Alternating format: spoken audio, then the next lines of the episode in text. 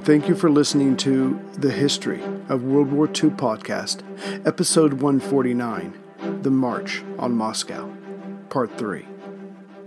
Last time, the Great Defensive Line, stationed some 241 kilometers or 150 miles west of Moscow, had been shattered. Shattered by Guderian of the 2nd Panzer Group to the south, by Hoppner's 4th Panzer Group to the north of him, and finally by Hoth's 3rd Panzer Group above him, near the main road that led to Moscow. Zhukov had been recalled from Leningrad in early October to take control of the newly formed Western Front, namely the surviving armies of the former Western and Reserve fronts that were now trapped, but had been ordered by him to break out to the east. Meanwhile, another defensive line, this latest one, the Mozhaisk line, existed more on paper than reality. Zhukov had been right when he said that almost all roads to Moscow were open. So while the GKO readied to abandon the capital, the Stavka labored to throw every unit it could lay its hands on to the Mozhaisk line. As covered last time, the 110th and 113th Rifle Divisions had already received their orders to man the line. They were now a part of the new Fifth Army, which would be led by Lelyushenko, and he had the unenviable task of being under the eyes of Zhukov, the Stavka, and Stalin, everyone that mattered, everyone who had the power of life and death over him. As for the defensive line itself, that would be under the control of Lieutenant General Artemev, the Moscow Military District Commander. He had already stationed along the Germans' next obstacle some troops, but even with the addition of the 110th and 13th, the line would still be too short and too thin.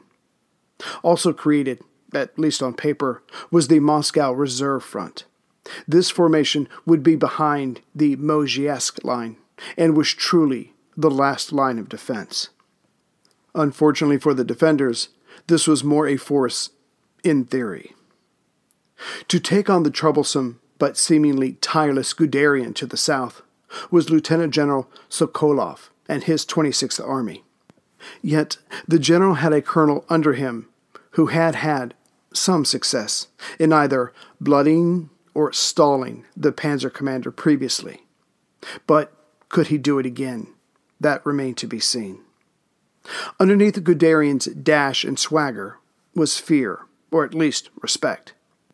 As he had learned as recently as October 6th, when approaching Mtsensk, the opposing colonel had hidden his T 34s in the woods. He had watched the panzers go by, remembering what Zhukov had said, really yelled for the last few months, hit them in their flanks. When the panzer column was halfway by, the T 34s struck. The panzers had weaker guns, thinner armor, and could not escape. Within a few hours, most of the panzers were smoking ruins. Guderian would later write This was the first occasion on which the vast superiority of the Russian T 34 to our tanks became plainly apparent. At the center of this growing storm that had been the defense of Moscow were the encircled men of the former Western and Reserve fronts. Now they were all a part of the newly formed Western Front and under the command of Zhukov, with General Konev as his deputy. On late October 10th, Zhukov had ordered the men to break out to the east. Specifically, General Lukin, now in local charge, would take the remainder of the 19th, 24th, and 32nd Armies and head east, while General Ermankov would take his remaining men and head southeast. Hopefully, this would cause some confusion, or at the very least, make it impossible for the Germans to focus on all of the retreating men. But, as we have seen, the Germans had put up an impenetrable wall of armor between the trapped men and Vyazma to the east. Then there was the worsening weather, which had hit in earnest just days before. The Russian soldiers started moving east. The Germans took advantage of this by reducing the size of their keel or circle. Parts of the Russian soldiery engaged parts of the German line. The latter owned a far greater majority of the firepower, with the obvious results. But the Russians kept coming. Soon as the two sides were fully engaged, there seemed to be more Russian soldiers than German bullets or shells. Russian soldier after soldier fell, but the herd kept moving, which caused consternation for the Germans. Some of the Russians were getting through, but very little. Lukin, desperate, ordered their heavier weapons to be destroyed, and then ordered a change in direction, and his men started running slash fighting towards the northeast. This brought the fleeing men to others of the blockade that had not fired yet. Hence, they were fresh and ready. The slaughter began anew. As for some of Lukin's men of the 91st Rifle Division, in the confusion they had not received his order, and so kept moving east. And because the Germans there were so put upon, a number of them managed to get through the German lines. By some, I mean, again, a few. What evolved next were now two groups of trapped Soviet soldiers, one just shy of Vyazma to the northwest, the other to the southwest. This entire episode lasted from October 10th to the 13th. By then, all Soviet organized attempts to break out were over. On that day, Germany announced the enemy encircled west of Vyazma has been completely destroyed. Which, again, was mostly true. But for the remainder of October, stragglers would find their way east, mostly traveling at night and holding up during the day. As this was known to the German commanders on the ground, they spent the rest of the month looking for these men, which tied down parts of five German divisions. Yet it was deemed better to fight them while they tried to flee rather than after they had been rearmed. To the south, the same situation roughly played out. By October 8th, per the Stavka, Eremenko's forces started retreating, as some of Guderian's panzers had gotten far to their rear. The 3rd and 50th Armies dashed some 50 kilometers or 30 miles during the night, but when light came, the Germans were hard upon them. Having a much harder time of it was Gorodnyansky's 13th Army, a bit further south, as it was trying to head southeast, again not allowing the Germans to focus their destructive abilities. But from the get go, the 13th faced serious opposition. All day of the 9th, the 13th found itself stalled, or rather, was not willing to pay the price of running through a German gauntlet. Instead, it turned due south and made for salvation. This allowed a decent percentage of those men to break through the first line of German encirclement and make for a point to the south of Bryansk. As the situation to the south stood, three Soviet armies were trapped in two pockets the 3rd and 50th in one at Dyatkovov, closer to the original line of defense, and those remaining of the 13th. But then, on October 13th, Eremenko was hit by German air fire. He had to be flown back to Moscow. Now each group would attempt to reach safety separately. Petrov's 50th Army decided on the shortest route and tried to head northeast, as it was in the northern section of the Southern Theater. But this had been expected by the Germans, who set up a respectable blockade. By the time the remaining men of the 50th made their way through the German crucible, only 10% of them were left. As for the Third Army, immediately south of the 50th, it had turned north first, hoping to confuse the Germans. But the ruse failed, as the men were encircled a second time. Having no other choice, the men of the Third fought off the Germans with their backs to each other, but managed to keep moving. For three days, from October 17th to the 20th, the Russians held off the attackers. That was the key to their survival. Though the vast majority of them were lost, some 13,000 men made it to safer positions. As they were exhausted and carried many of their wounded, the remains of the Third Army were put into a rear guard location. Further south, Gorodnyansky's 13th Army had managed the first line of German fire, but found themselves encircled again. Still, the men fought on and kept their feet moving. By the third week of October, some 10,000 men had made the hellish trek created by the Germans. With their pursuers now behind them, the survivors rested about 45 kilometers or 27 miles northwest of Kursk.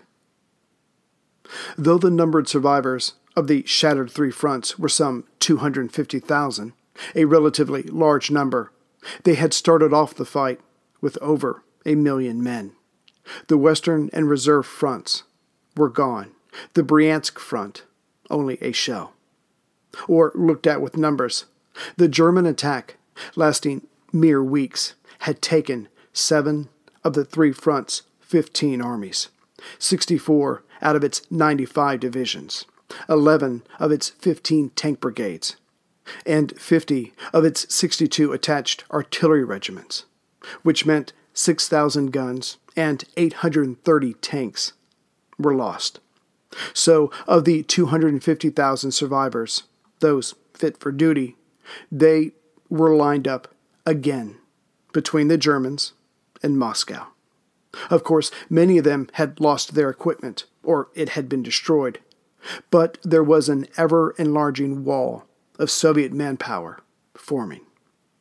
Of the 1 million men lost to the opening phase of Operation Typhoon, it is estimated that some 688,000 of them were now prisoners of the Wehrmacht. Feeding them would not be a priority of the invaders. This podcast could not exist without the help of sponsors like Yahoo Finance. When it comes to your financial future, you think you've done it all. You've saved, you've researched, you've invested all that you can. Now, you need to take those investments to the next level by using what every financial great uses Yahoo Finance. I've stressed this in my podcast about command and control, which is exactly what Yahoo Finance is. You can see all your investments and retirement accounts in one place. You can consolidate your views from multiple accounts into one hub and access the expert analysis you need to tend to your entire portfolio with confidence. Yahoo Finance has been around for more than 25 years, and they've worked things out. You've got the tools you need right at your fingertips. I open up my Yahoo Finance, and within seconds, I can see how my stocks and investments are doing. And basically, investing is all about growth. And in order to grow, you need to know what's going on. For comprehensive financial news and analysis, visit the brand behind every great investor, yahoofinance.com, the number one financial destination, yahoofinance.com. That's yahoofinance.com. As early as October 10th, the OKH believed in Typhoon's success, certainly this opening phase. The Russians would react slowly, clumsily. The panzers would get in behind them, and just like since late June, the enemy would be surrounded and destroyed. It would be the same here, and then the way to Moscow would be open. Whenever the Germans met Russians, the Germans won. And with that kind of thinking, those back in Berlin decided to expand the invasion into central Russia. There would be an additional offensive to the northeast of Army Group Center to incorporate. This would not only help secure the group's left flank, but would assist Army Group North as it was fighting to hold on to the Moscow Leningrad rail lines. Panzer Group 3 now under General Reinhardt, Hoth had been ordered to take command of an army in Army Group South, would advance to the northeast from their current position near Vyazma and capture Kalinin, Torzhok, and Vishny Volochysk, on their way to joining up with Army Group North's forces that would be coming south from Chudovo. Once those forces met up, the rail line between the two major cities would be in German hands, which negated the importance of who controlled either end. Coming along with the 3rd Panzer Group would be, after a short delay, Strauss's Ninth Army. Once contact was made with Army Group North, this combined force would turn south and head towards Moscow. This attack would demand that the Russians expand their defensive ring, which would hopefully leave them too thin. This movement would be repeated to the south of Moscow by Guderian's panzers and General Week's Second Army. And coming east, right at Moscow, would be Hoppner's 4th Panzer Group, along with Kluge's 4th Army. Altogether, these would form three hammers, raining blows down on the Soviet defenders. And when they broke, as they had always broken before, not only would the city fall, but there would truly be a vacuum of Soviet forces of any substance in the area for thousands of kilometers. As the Germans planned, the Russians reacted. The GKO, as it had before Leningrad, ordered defenses to be built along the roads to the city. The same was being done in front of other nearby cities Kalinin, Rzhev, Mozhaisk, Tula, Kolomna, and Kashira, to the north and south of the capital. The NKVD had almost 6,000 men, plus what it borrowed from local defenders, to organize this work. Again, like at Leningrad, hundreds of thousands of civilians were put to work, digging tank obstacles, building defensive works. They were given 20 days to complete their tasks.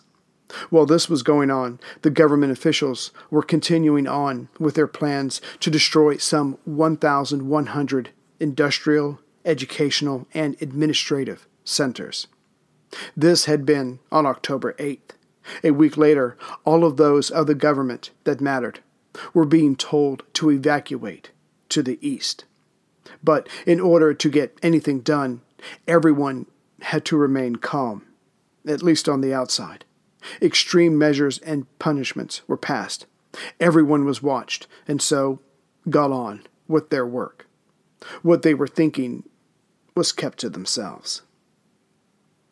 On October 10th, the 3rd Panzer Group under Reinhardt had started on its northeasterly advance, but right away it ran into the stubborn 22nd and 29th Armies of Major General Yushkevich and Lieutenant General Maslennikov, respectively. However, as it was impossible for the Russians to defeat this panzer group, the two Soviet armies withdrew, in good order, to the Rzhev Vyazma defensive line. After everything that had happened, it was deemed best to allow these two armies to live to fight another day. With them out of the way, Reinhardt zoomed to the northeast. As for the main hammer coming from the due west, the Germans knew it was important to keep the pressure on, so headed out by the second week of October. Sure enough, as Zhukov had stated, there wasn't much in the way of opposition. By October 12th, the SS Reich Division had taken Gzhatsk, east of Vyazma, and was on their way to the Mozhaisk line, where what little defense the Russians had waited for them. To the immediate north and south, other German units were on the move. The 36th Motorized Division took Pogorlia, just north of the main road. The Luhr Brigade took Zubtsov to the south of it. The 1st Panzer Division had already taken Rzhev and Staritsa and was now moving on to Kalinin, further north. Per the German plan, soon their attack would be so wide the Russians wouldn't know where to defend. Which units were the decoys? Where was the main assault coming from? How would the Russians stop a repeat performance of what had just occurred in early October? The Germans were hoping, at least, that they would be on the city's doorstep before any answers could be obtained. With this groundwork done for the next phase of moving towards Moscow, there was now a 80 kilometer or 48 mile wide tear in the already thin defensive line that existed, again, mostly on paper, between Zubtsov to the south and Gzhatsk along the main road. In between these two was mostly grassland. On October 14th, Kalinin to the north fell to Reinhardt's panzers. Again, the Russians could only react. Zhukov and the Stavka flew into activity. The general had the right wing of his front move north of the Volga River, near Kalinin. Yes, the Germans had taken the city, but the attackers weren't going any further north, not if he could help it. But defense was never good enough for Zhukov. He had also ordered his deputy, Konev, to personally visit the area just east of Kalinin and organize a force from somewhere to counterattack at Kalinin. The city was the beginning of the Russians losing this phase of the war to the north. Something had to change. And the Stavka was preparing the hammer Konev would use. From the Northwestern Front, Vatutin, the Northwestern Front's chief of staff, was ordered to put together a force. Soon the man had brought together two rifle and two cavalry divisions, one motorcycle regiment, and one tank brigade. When this was done, it was launched at the Germans at Kalinin. The two sides slugged it out from October 15th to the 29th, this time with the Russians attacking a city and the Germans defending it.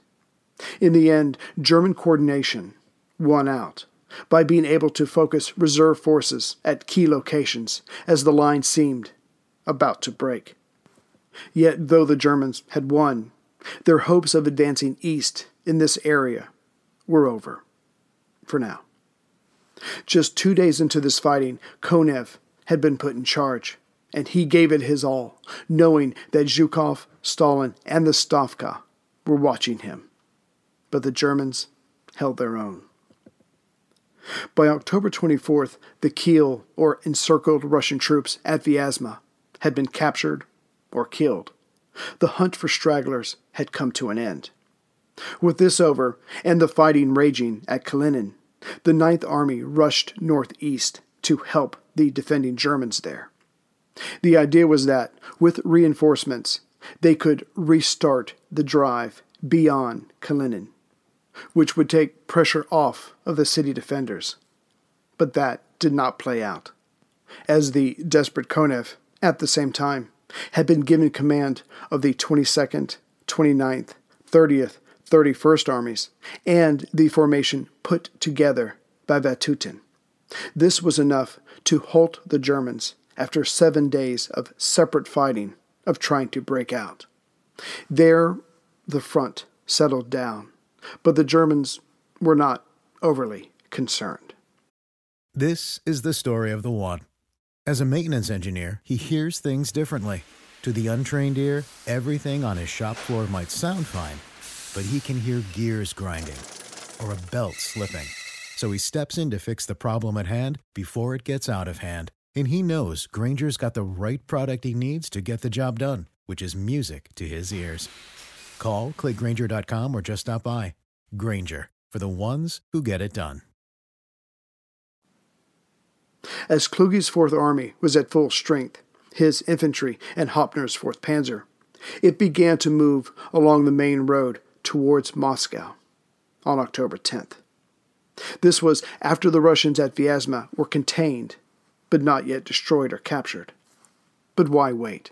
The idea had been to break up and encircle the Russian line, and that was done. So it was time to continue on with Operation Typhoon. And before the Germans, waiting along the Mozhaisk line, was the pitiful Russian response. Thrown together forces, not nearly enough, and no one was covering either one of their flanks.